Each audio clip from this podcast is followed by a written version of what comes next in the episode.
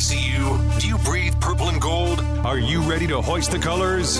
Now, time for the most in depth look at the world of ECU athletics. Welcome in to Hoist the Colors with your host, Stephen Igo on 94.3 The Game. Watch the show live on Facebook and at 943thegame.com. Now, here's your host, Stephen Igo.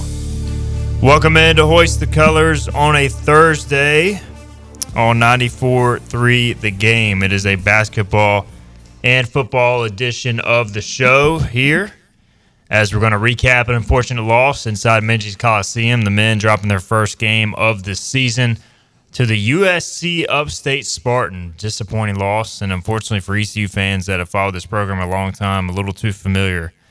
Losing to a team the Pirates honestly probably shouldn't to shouldn't lose to this early in the season. We'll get into that and more with Kason Rameli, who is in studio. We'll also be joined by Mark Yellock, former ECU defensive line coach, later in the program to preview the Navy game. Kason is with us. By the way, we're live on YouTube and Facebook. If you're watching our morning stream, uh, if we're if you're listening on the radio, we uh, pre-taped this morning due to some uh, things happening. But Kason, have you gotten over last night's game, or are you still kind of surprised with how it went down? I've I've swallowed the pill now. I'm over it now. After I watched it back last night and did some get some analysis myself and took some takeaways.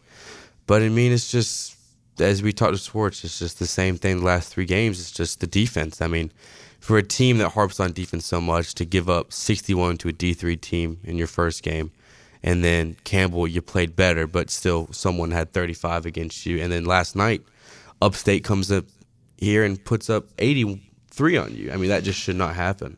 Yeah, it's they, they kind of have to reevaluate. I think some things defensively, whether it's rotations, personnel, but there's been some major uh, major problems on that end for a team that wants to be defensive oriented. And I, you know, you rewatched the game last night uh, props to you for that. You, I guess you always do that uh, to kind of really get a feel for what went wrong. And you know, we've had several comments online, but also watching it live, you could just tell. Look, first of all, I, do want to credit Upstate, and I'm not trying to be like coach speak here. I was honestly impressed by them. They shot the ball well. They, if ECU left them open, which they did several times, they more often than not made it. They made their free throws. ECU did not they came in ready to play. They had already played at South Carolina, already played at Vanderbilt. They led Vandy at the half, didn't finish it there. They probably came into this game thinking, all right, we've been in this spot before. If ECU gives us a chance, we're going to finish. ECU gave them that chance, but uh, a lot of it started by giving up too many easy baskets defensively. Yeah, 100%. And, I mean, uh, this can be seen all around the country when smaller teams come in to bigger programs. And they come in with a nothing to lose mentality and they're going to come in and they're going to punch you in the mouth quick. And that's what happened last night. And in post game, RJ Felton basically said it that we basically did not treat them with them with the most respect. RJ said, "Well, we coming into this game, we didn't think of them. Oh, USC Upstate, good, good team. Da da da."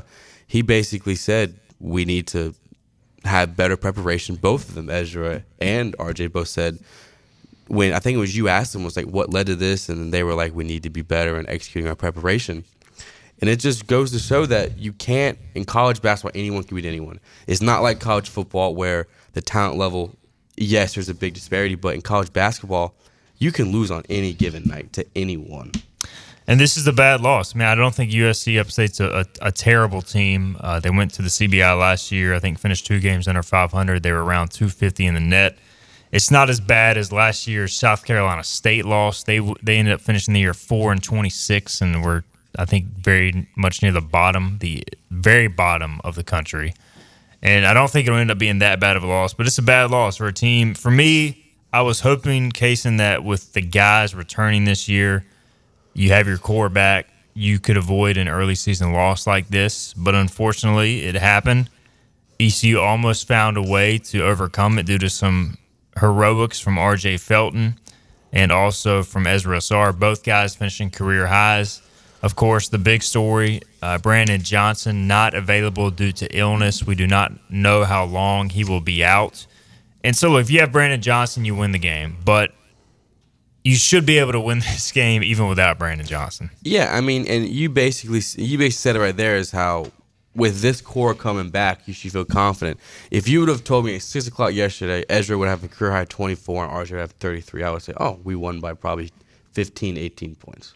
But when you look at the rest of the box score, I mean, look, Quinton Quinton was the third leading scorer with nine points, and he was 0 for 5 from 3, 4 for 9. And open looks. And open looks. And also, the worst part about Quinton's were four of his looks, four of his shots were in the last four minutes of the game, including that last game winner. That was. And they were all there. I mean, and, you can question whether you want him taking the shot versus RJ but this team needs Quinton or Ben Baela to step up. And we talked about going into the season case in the wing position. You're going to have to get some production there, or Jaden Walker. I, I still think Jaden's more comfortable in the point. He, you know, he did give you eight and five last night, but he also had some bad turnovers early in the game. Doesn't look as comfortable off the ball as we saw him last year. So there, there's just some things they got to work out early on figure out where guys are most comfortable. If you're not going to have BJ for a while, figure out how you're going to have to manage that, especially defensively. What did you notice on the on the rotations? Look, this is mainly a switching defense. ECU likes to be versatile, and that's why you kind of have you don't really have a true big, especially when it's Ezra in the paint. And, and you know, last night Val started at the five, who's far from a traditional big. So that should allow you to, to be versatile and switch and guard, you know, smaller lineups. But ECU struggled throughout the night last night trying to switch and get way too many drives. So what did you notice there when you rewatched the game? Well, the first thing I noticed was when Val was on the floor, they weren't switching as much, which means every time a ball would come up, you have you have to say stay, stay, stay. And during and during that conversation, that quick conversation, sometimes the USC upstate guard would get a step and get a drive to the basket. And I mean, I I I counted last night when I rewatched the game back. They had 10 clear drives to the basket without a contest. 10, 10 times 2 is 20, which is unreal. And then when Val was off the floor and they put in Quinton or Ben at the 4 and then at Ezra at the 5, they would switch everything. They would switch everything. Right. But I, and but also it's okay for a team against a team like USC Upstate because they're not going to have some real size where it's gonna where it's gonna bother you. So with it was basically wings on wings last night when they were doing that, but there just needs to be communication. And so many times on the drive, the the help defender on the backside was not paying attention, and and that just goes to show about Brandon being that vocal leader, as you saw on the sideline last night, screaming out the screaming out the defensive keys. But when Brandon Johnson is not in that middle, and even when he's in with Ezra, Ezra's in the middle. When Brandon's out there, Ezra's Ezra's in the corner on the wing. Brandon's in the middle, orchestrating it all on defense, and it showed last night. Him not being there really, really hurt this team defensively. As Upstate scores 83. Communication such a big part of defense, and I agree. Yeah, I mean it's it's something that they're to have to find a way to improve. Also, rebounding last night, you give up 13 offensive boards to a smaller USC Upstate team. I don't think that happens if Brandon Johnson's in the game. So, and uh, it's just it, it's disappointing because it you know it's just a game you shouldn't have lost. But it can serve as a, a wake up call because I, you know, I was saying before the show, Casey, if you find a way to win this game, maybe it it, it covers up some of the issues we've seen early. And you know, they're the coaches are going to emphasize the problems. Look, I'm not saying that it changes the coach's philosophy. I think when you lose a game as a player.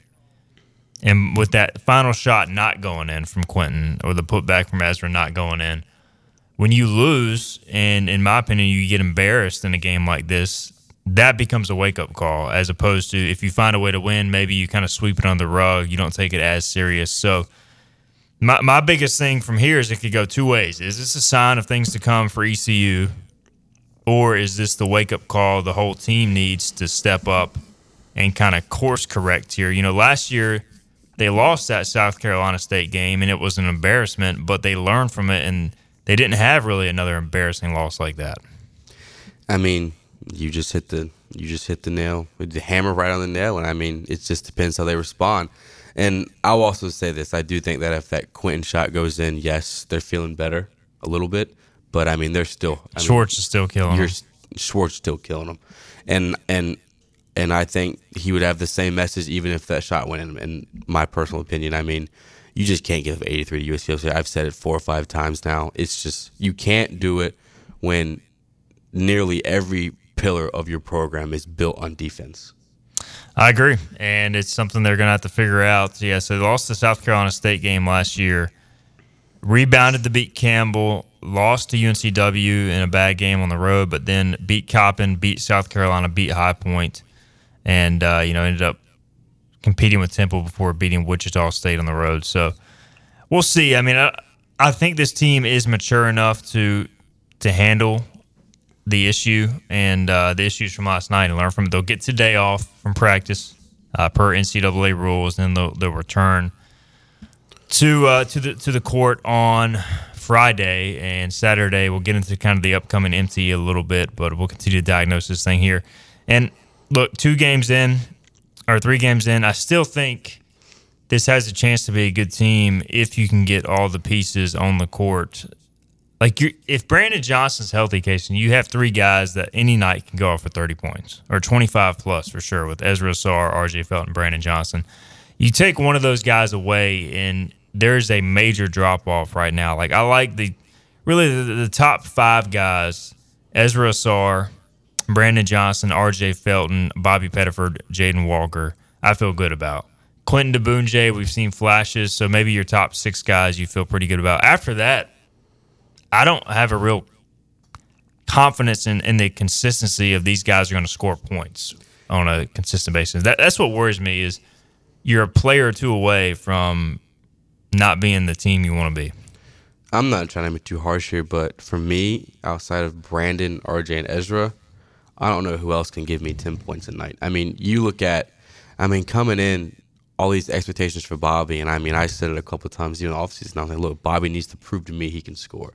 And last and last night he had ample opportunities. What what was he from the floor? One of seven. He was one of seven from the floor, and one of them was a three. So every and all of his other shots were in the paint in the paint area.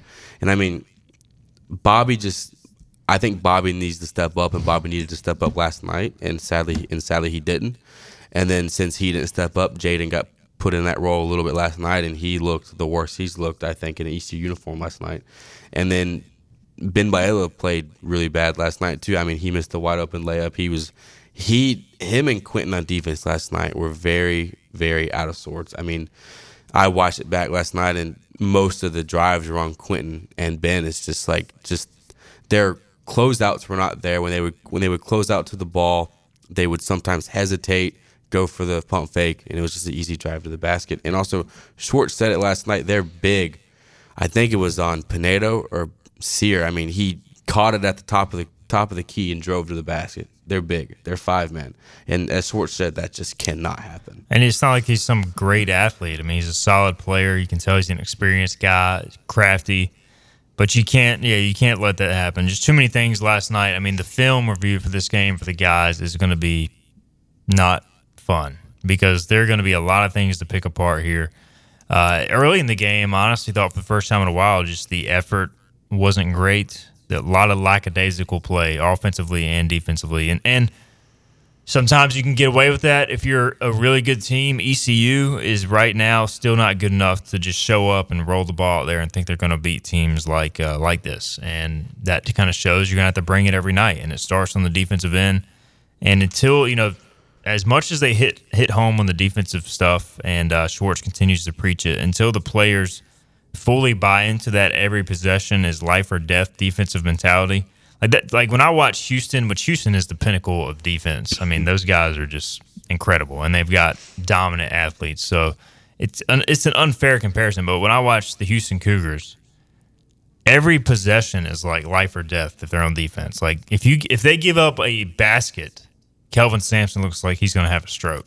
And that's like that's kind of the mentality they want to get to here, and I just don't see it yet. Like until the players fully embrace that. Yes, and also your point about Houston, I do. I mean, they're that, just unreal. And I do think that if there is a defensive breakdown, uh, Sampson will ring one of their necks. Oh yeah, one hundred percent. So, but also, I'm but also yes, I agree. Defense, defense, defense. But also, I just want to say we've been talking about EC, but also props to Upstate for taking it yeah. for taking advantage of it. I mean, I mean, I watched the bat last night. I've said that, and they had eight eight of eight of their nine threes were open looks, were great looks. They only had one three that was like, whoof, like that's not a great shot. And then the and then the drives of the basket, and they were scoring off turnovers. I mean, because because ECU early was just poor passes, poor passes, poor passes, and they weren't even hard passes. Like like they weren't pushing any windows. I'm I'm talking coming coming up the floor, passing. It's five feet behind Ezra, probably passing behind Ezra, and they just and they just look at each other like what? And then Jaden and then Jaden Walker passes it to an assistant coach on USC Upstate Yeah. on, the, on the wing, and I'm and Upstate took advantage and they beat us. They beat us good. Yeah, congrats to them, man. I mean, really, I, I think they got a shot in their league to be pretty good. If they if they play like that, they shoot like that. I like some of their pieces. The uh, a, a Yesa kid, three point specialist. He, if you leave him open, he's going to knock it down. Be nice to have one of those guys. me and, and and that's what that's what me and you talked about last night. If you look at if you look at teams around the league, and for a perfect example, if you look at the UConn Huskies last last year, they had two guys. They had two guys in Dawkins, and I forgot the other one's name. I mean, it's just go out there, play some good defense, and give me a three ball. Three and D is huge in the NBA. Is even bigger in college basketball. And do and can you confidently say we have a three and D guy? you want Baela to be that guy, but until he starts making the threes and defending consistently, that you know it's hard. To, you definitely don't. I mean, that's just the reality. I, I you know, the thing that that I'm sure drives the staff crazy is like Diboundje and Baela. They have flashes, and they'll probably go out there Sunday and make three threes apiece. But then, like, there's the consistency is just so not there. So. I don't know. It is what it is. Uh, tough loss last night. Things to work on. We'll, we'll get more into where the team goes from here. We'll also talk about the reality of not having BJ. How much does that change things? Cam Hayes, we'll give you the update there if there is one. Also, to Corey Faison, the freshman, not there. We'll talk a little bit about the roster construction of the overall team and uh, how that can maybe be altered or, you know, how that impacts things going forward. All right, we'll get our first break in. We'll come back. We'll have more basketball talk. Casey and Romaley, Stephen Igo here at 94.3 The Game. Back to Hoist the Colors with Stephen Igo Drink up me hearty yo ho. on 94.3 The Game. Welcome back into Hoist the Colors on this Thursday edition of the show. We got Case and O'Malley in studio, our basketball insider. We are breaking down the Pirates' unfortunate loss to the USC Upstate Spartans. And we will talk football in a little bit. Mark Yellock will join us coming up shortly uh, to talk Navy and more as we catch up with the former ECU D line coach.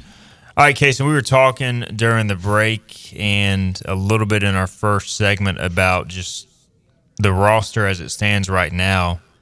You know, we did a lot of off-season previews, and it was, uh, as Keith, by the way, on Facebook says, need to shoot closer to 80% from the line, at least high 70s. Yeah, that was a factor in the game last night, too.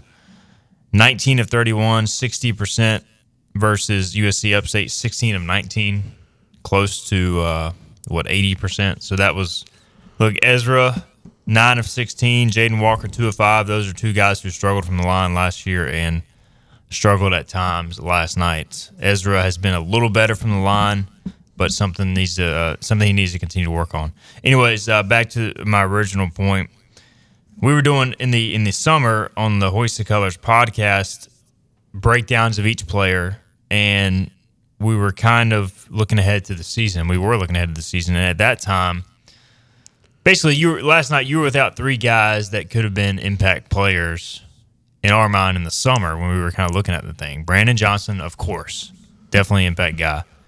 We expected Corey Faison as a freshman, given a you know pretty amount of pretty good amount of hype to come and at least play a role, and also Cam Hayes, if he's eligible, is a what eight to ten point per game scorer. if not more. So you're without those three guys.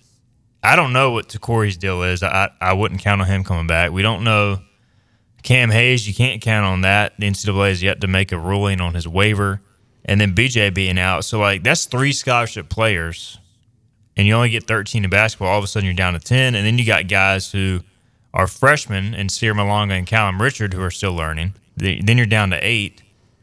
So it's just like the all of a sudden this team looks pretty short in depth.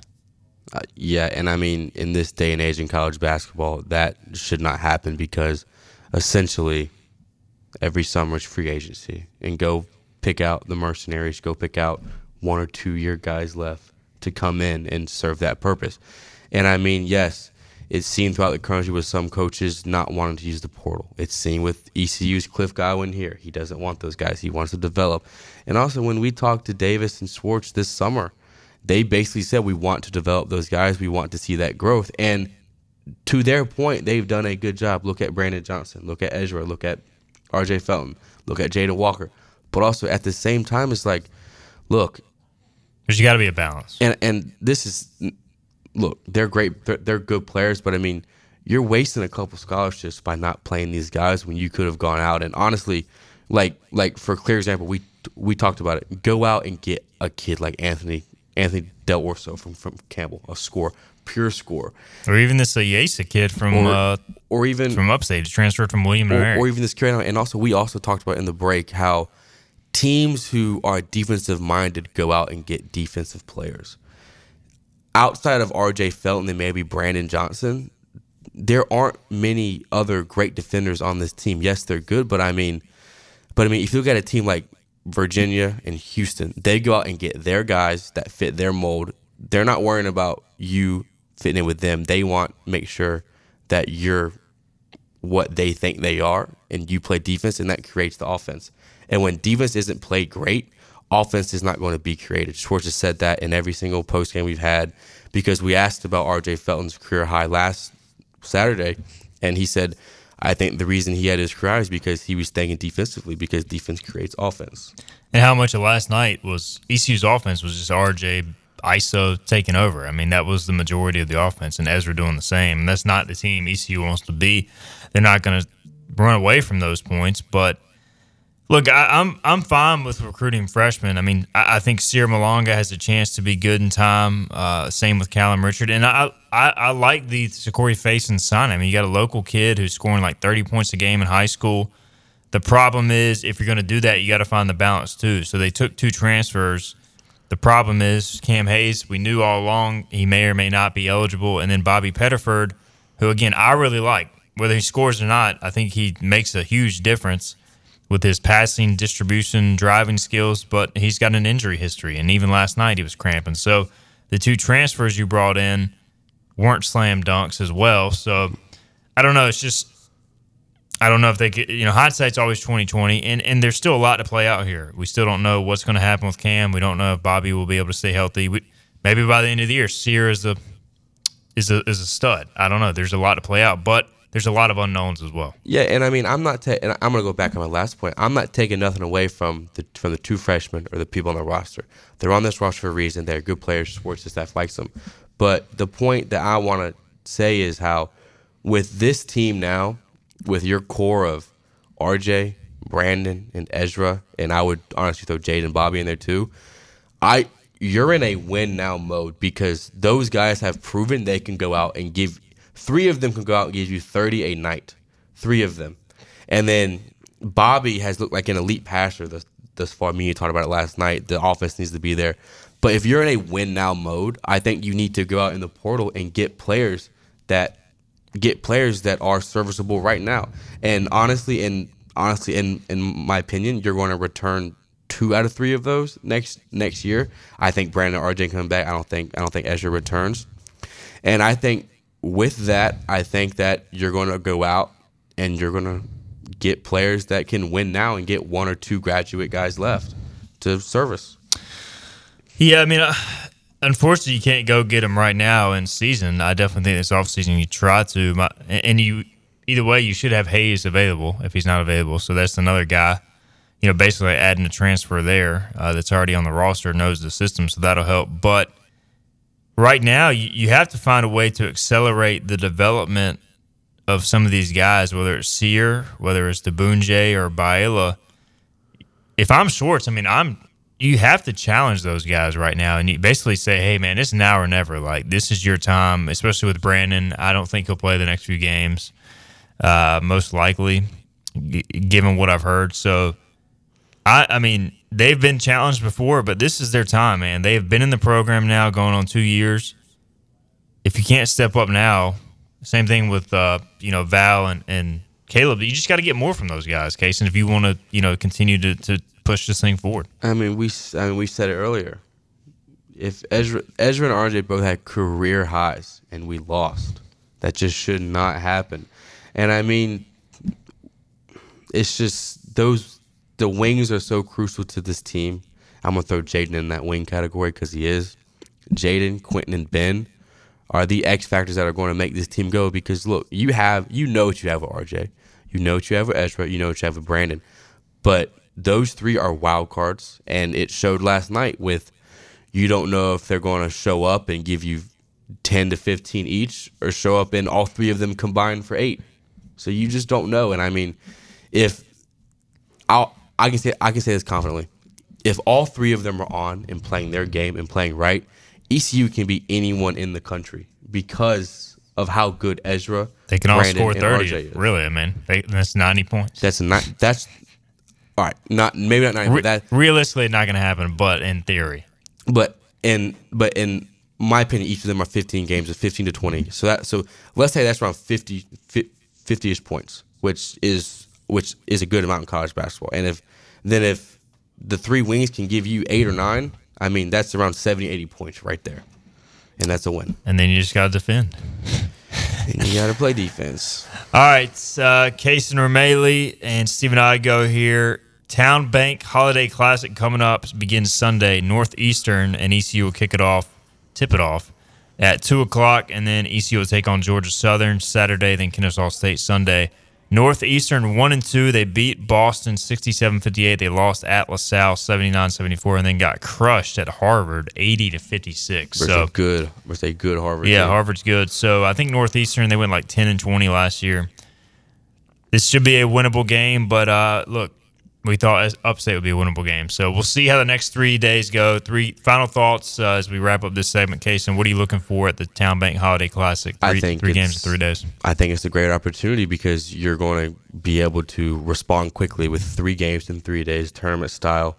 I do think that this is a major, major week for this program right now because you're coming off a bad loss and then you have the opportunity to respond in three games, in three days, and get prepared for March. How will they respond? We'll find out. I, I've got confidence in Schwartz. I think they will respond well, but we'll find out Sunday and uh, through Tuesday. Town Bank Holiday Classic, Minges Coliseum. Casey, appreciate the time, man. We'll get you on again next week, and we'll recap the Holiday Classic. We'll recap a 3 0 weekend at the Holiday Classic. All right, he's calling a shot right there. He's Casey Romele. I'm Stephen Igo. We'll come back. We'll switch gears. We'll talk football. Mark Yellock joins us on the other side. And I'm due to sing the fight song. We finally have an East Carolina football win to talk about, so I got to get that done. This is Hoist the Colors on a Thursday. What's happening, man? What's happening? Tell me what's happening. Every ECU fan's one stop for all things ECU athletics. This is Hoist the Colors with Stephen Igo on 94.3 The Game. Welcome back in to Hoist the Colors on a Thursday.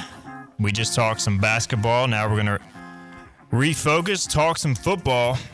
Coach Mark Yellock, he's back on the line. It's been a while, Coach, but hey, you picked a good week to rejoin the show because we got a victory to talk about. East Carolina has won a football game. Feels uh, feels much better, doesn't it? yeah, it's it's good for those guys, man, to um to kind of get get the monkey off the back, you know, get some good things going for them. Um, especially after the Tulane deal, I'm, I'm pretty sure they kind of felt like, gosh, dang, if we're that close, and you know, especially against a ranked team like that. So it was good to see a continuation of of that game and correcting some things and playing good on defense and and you know and having some type of you know have some structure on offense and everything else. Hey, you know what this means, right? I got to sing the fight song. Are you ready? Well, you know, I, hey, look, I, hey, no, we're ready. I, I already know it, buddy. Uh, So- let's do it on three then together. How about that? All right, here we go. All right. Three, two, one. Cheer for East Carolina. Cheer for old EC. We know we're the You know, finest. We're the finest. Onward to Onward to victory. Go. Pirates. Go Pi- Cheer Yeah, for East Carolina. Cheer for old EC. Loyal and bold with a purple and gold. We are the Pirates of ECU. Hey. How was that? There you go. That's that's that's good. good that you read it off a sheet of paper right now. Hey, I know it by heart, Coach. I grew up in Greenville. I may have read it just so I didn't mess anything up. I didn't want Oh, to disrespect the fans out there. I never No, thought when we started this show that Igo was going to sing on this show, but that was awesome. Hey, now we got it for the archive, Coach. Uh, hey, I just want to want to ask you, uh, Coach Yellock, if I, I don't know if you've ever experienced like a season quite like this. I guess you were on on John Thompson's staff as a GA, so you kind of went through something.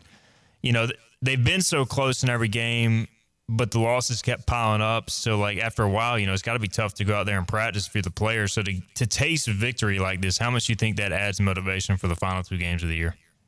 Well, it just puts validation on it. I see it from both both standpoints.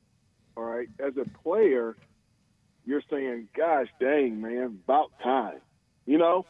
And um, on the on the coaching side, and also also too, you, you, you kind of see on the player side say, "Okay, we just got to keep on following what the coaches are saying because they're, they they they were close throughout the whole year." Now, again, there were some games that that was kind of like you know got out of hand later on, but for the most part, you kind of saw them in games, you know, throughout the year. In my opinion, I'm just looking at it from the coaching perspective.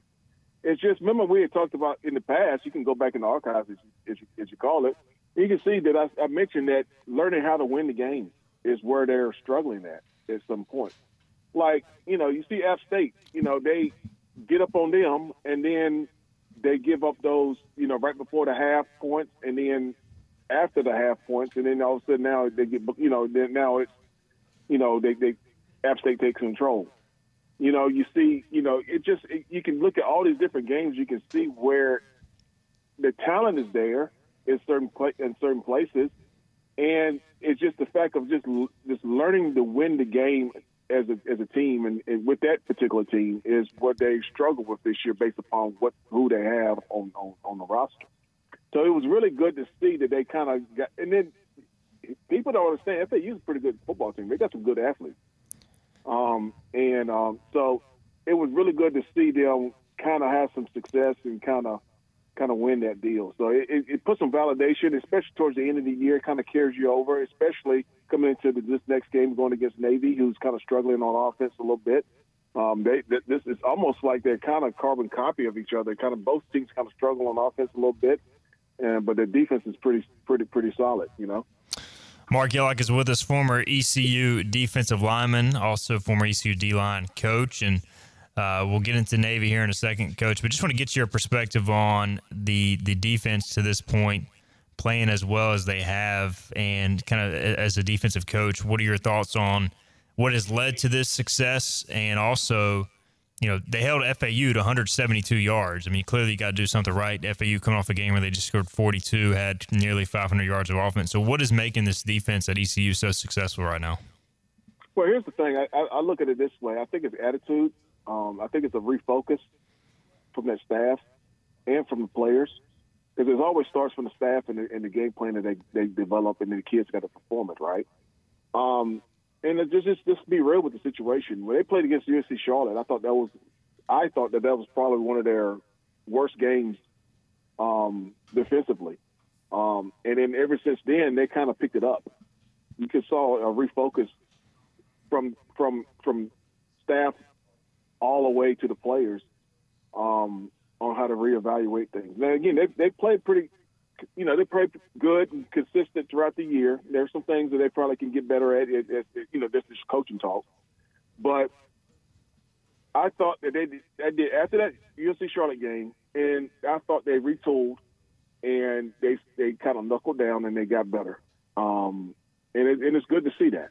And I think that's what they're going to have to do, and to continue on for the rest of the season. And, and they got a bunch of young guys and some guys that are coming back, and that's good.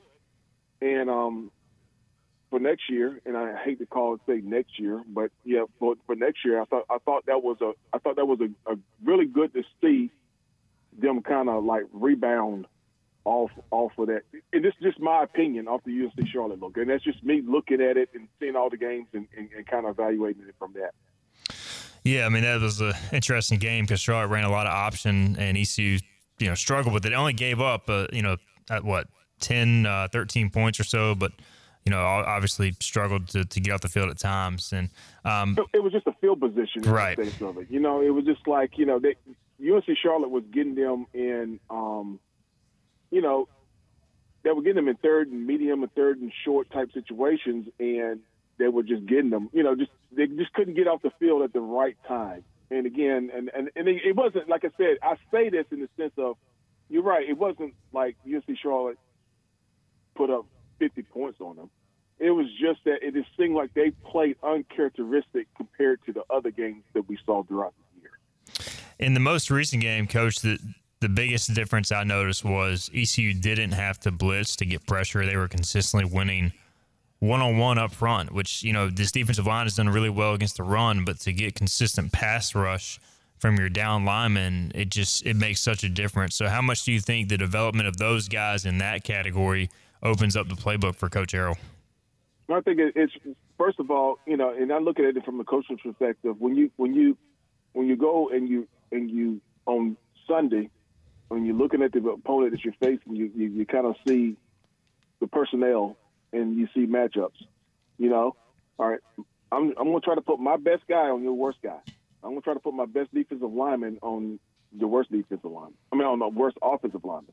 So, so and then you kind of go from there, right? And if you think that it's you know even all across the board, then you say, well, we, we may have to add this person in, kind of attack the protection more because we're not going to be able to play. We're not going to be able to win on a four man rush consistently, you know. So, so I guess in this game, they felt that they had the matchups they liked, and they kind of dialed up on the protections that they had, and they, they attacked the protections and attacked their individual matchups, and it was favorable in, in, in ECU way, and and that's kind of how it worked out. Uh, it was a credit to the coaches to put these kids in the position, and also it's a credit to these kids to to perform and to execute. Because you know, as, as we all know, you can put people, you can have a great plan, but if it ain't executed the right way, you know, it looks like you don't know what you're doing. You know, so I think the kids did a good job of executing the plan and following, and people making competitive plays and making and kids making tackles. You can saw the you saw the energy in, the, in that game too. They they were really they, they were really flying around and playing with really great energy, and that's that that was really good. And they've been doing that all year long, but it it, it kind of fed off on, on onto everybody else too. Mark Yellock is with us, coach. It is Navy week, so if you're ECU, you didn't get much time to celebrate the win because this is a different beast. This week, you've gone against this this triple option, a little bit different now. They're doing some shotgun stuff. They're also they will go under zone with the uh, under center with the traditional look as well. And uh, just how much of a challenge is this week for the coaching staff and players? Well, the first challenge is is that you know they know each other. You know, Coach Houston knows New, um, Coach Newberry, and I, I know Coach Newberry. Me, me and him work. We worked together um, many moons ago when he was at Elon, and you know he's a great, great. Respect him a lot. Uh, he's a great coach. I'm glad to see him have this opportunity for him to be able to take over this program and, and, and put his finger into the into into what he's doing. Um, but um, I think the the biggest challenge is number one, they they both know each other. you know, they know each other's defense. They know because you know it's very similar. Uh, I don't know if it's exact same, but it's it's, it's from the same tree. Um, and so so they they know each other. I think what it really boils down to is just it's the same thing that they did before. I always come to this same perspective. I think I them the same each week. I think that it's not about what Navy does; it's about ECU. It's about can you make tackles, and also because you know that they're going to be they're decent on defense now.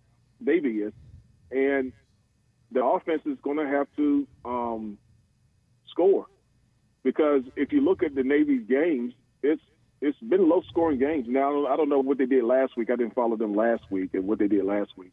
Um, but I know in the last couple of games that I've watched them play, it's been low scoring games, and either they're they're winning at the very end, fourth quarter, they score a touchdown and win, you know, 10-13 or you know 10-17, some, something to that extent where they kind of like starve it out on their offense, and they hopefully get field position and they're scoring. They're, the Navy will score and win the game. Um, so it, I think it's really going to be back down to the, the, the offense keeping consistency and scoring some points, and and the defense getting off the field and, and, and trying to make it a situation where it's more third and long situations than it is third and short and fourth and one and those type of things because you know they're going to go for those things. Yeah, you mentioned it. I mean, this past weekend, it, they were it was a ten to six game going into the fourth quarter against UAB in Annapolis. Navy did score twenty one unanswered, including a pick six to pull away 31-6. They lost at Temple 32-18. They lost to Air Force 17-6. beat Charlotte 14 nothing, hit two big plays, beat North Texas 27-24. So I mean all these games coach basically coming down to the fourth quarter. We know ECU has basically been in every game in the fourth quarter. So more than likely this is going to be a four quarter game and you kind of hit on it there, but if you're ECU, avoid giving up the big explosive play from the option maybe not give up the, the turnover that changes field position. How important are those things in a game like this? You got to be on the right side of those things, right? Right, and I would say this too. Here's the thing that that people don't understand, like, like, like Blake Harrell was at Kennesaw State, and that's what they ran triple option. So this staff knows the triple option. They know how to defend it. They, they, in their younger years in coaching, they they went against the thing. You know, so you know, even in, I remember when Coach Houston was at Citadel, and and I, I remember Trip Weaver would come up and talk to us when we was at ECU, and and and they'd talk about triple option stuff. So it, it's not like Coach Houston don't know how, and the staff don't know how to defend this this offense. They faced this offense in their past career, you know, past places many times. So then, like you said, it, it really comes down. They'll have a great plan to go against it. This is not something where, you know, I would say when we were here at ECU, you know, we didn't have anybody that was on triple option stuff. But now we had faced it. I had faced it when I was at Wofford, but it was a different beast going against Navy because it was more of a graduated sense of it, you know, because they ran they ran a more complicated offense compared to what Wofford and, and teams that I had faced in the past. And and and so it's a they they they they are very familiar with with the Navy offense and what they're running. You know, so I think that I think that when it, it comes down to just basic football stuff, you know, blocking, tackling, making competitive catches, um, uh, and, and and and making open field tackles and and making sure that you're you're you're you're on on on offense staying ahead of the chain so you can keep it to a short, um, you know, third and minimum, or and on defense keeping them to a third and long situation like I mentioned before. You mentioned the the familiarity, the OC at Navy now, uh, Chesnut. He was at Kennesaw State, like you said, when Blake Harrell was there. So the, again, these guys know each other well. Coach Houston has coached the option. Yeah, Newberry. So like, how much of the He first hired- quarter? he hired Blake Harrell. Yeah. So how much of the first quarter is going to be like a filling out process and then an adjustment from there? Like, do you feel like maybe you, you, those first couple series, Navy sees how ECU is playing the option and, and vice versa, uh, and you know, kind of adjust from there? Like that first quarter might be kind of a situation where they're filling each other out. Well, I don't. I don't think. I think that it'd be more Navy trying to figure fill out what what ECU's doing. I think that's what they traditionally that type of offense does. I think that they try to figure out. All right, all right. Well, how do they plan it? How you know, and what angles can we go? And what's this? What's our next next adjustment? That's what Navy and those triple option type teams do. All right, you you're going to play one high against us. All right, so we're going to do this. All right, you you rotate the safeties like this, so we're going to crack crack you, crack the safety.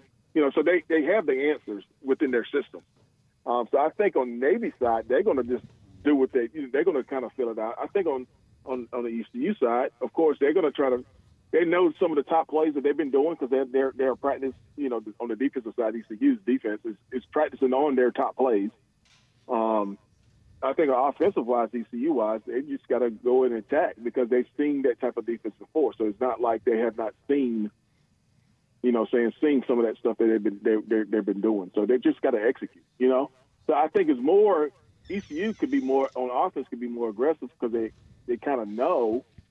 Um, I think more so Navy's doing more of the adjustment type of thing to what ECU's defense is going to do, and then they're kind of counteract. If you look at it, just look at how the games have been going for them throughout the year. You know what I'm saying? Fourth quarter, all of a sudden they now start scoring a lot of points. They're just now getting adjusted, and they say, "All right, they're getting into this kind of rut on defense." So we're going to attack them this way. That's how you see them scoring points towards the end of the game.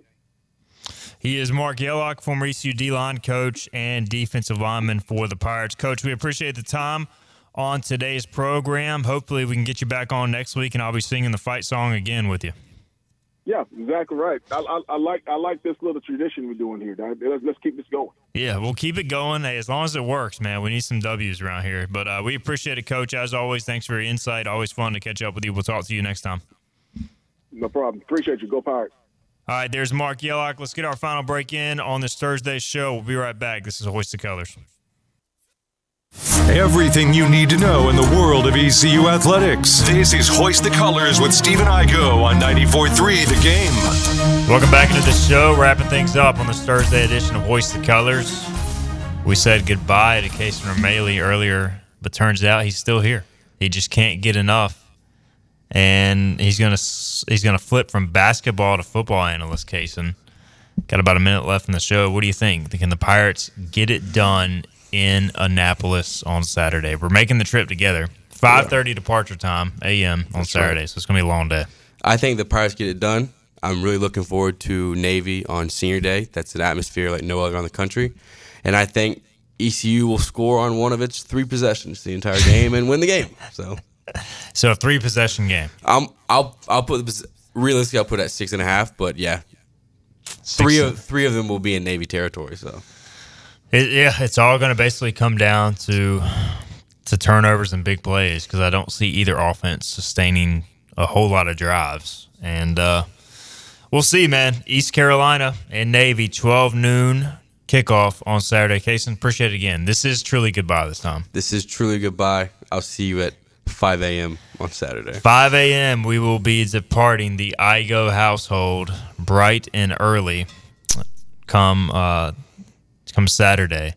It's going to be a long day. Hopefully, the Pirates win to make it worth our while. All right, tomorrow we will have Joe Sampson on for the first time this week. We'll have Philip Pilkington on as well. We'll make our, our weekly game picks. I was great in college last week, terrible in the National Football League. I don't think I got a single game right in the NFL, but the Broncos won, and that's all that matters because they are in the hunt for the AFC playoffs. All right, we'll talk about that. We'll talk about Joe's crappy Jets. We'll talk about the helpless Panthers as well tomorrow, and we'll preview ECU and Navy. Until then, we will see you at 12 noon on Friday. This has been Hoist the Colors with your host, Stephen Igo. Tune in weekdays at noon for all things ECU sports. Get a recap of the show at 943thegame.com, on Twitter, Facebook, or anywhere you get your podcasts. We're back tomorrow with more of Hoist the Colors on 943 The Game.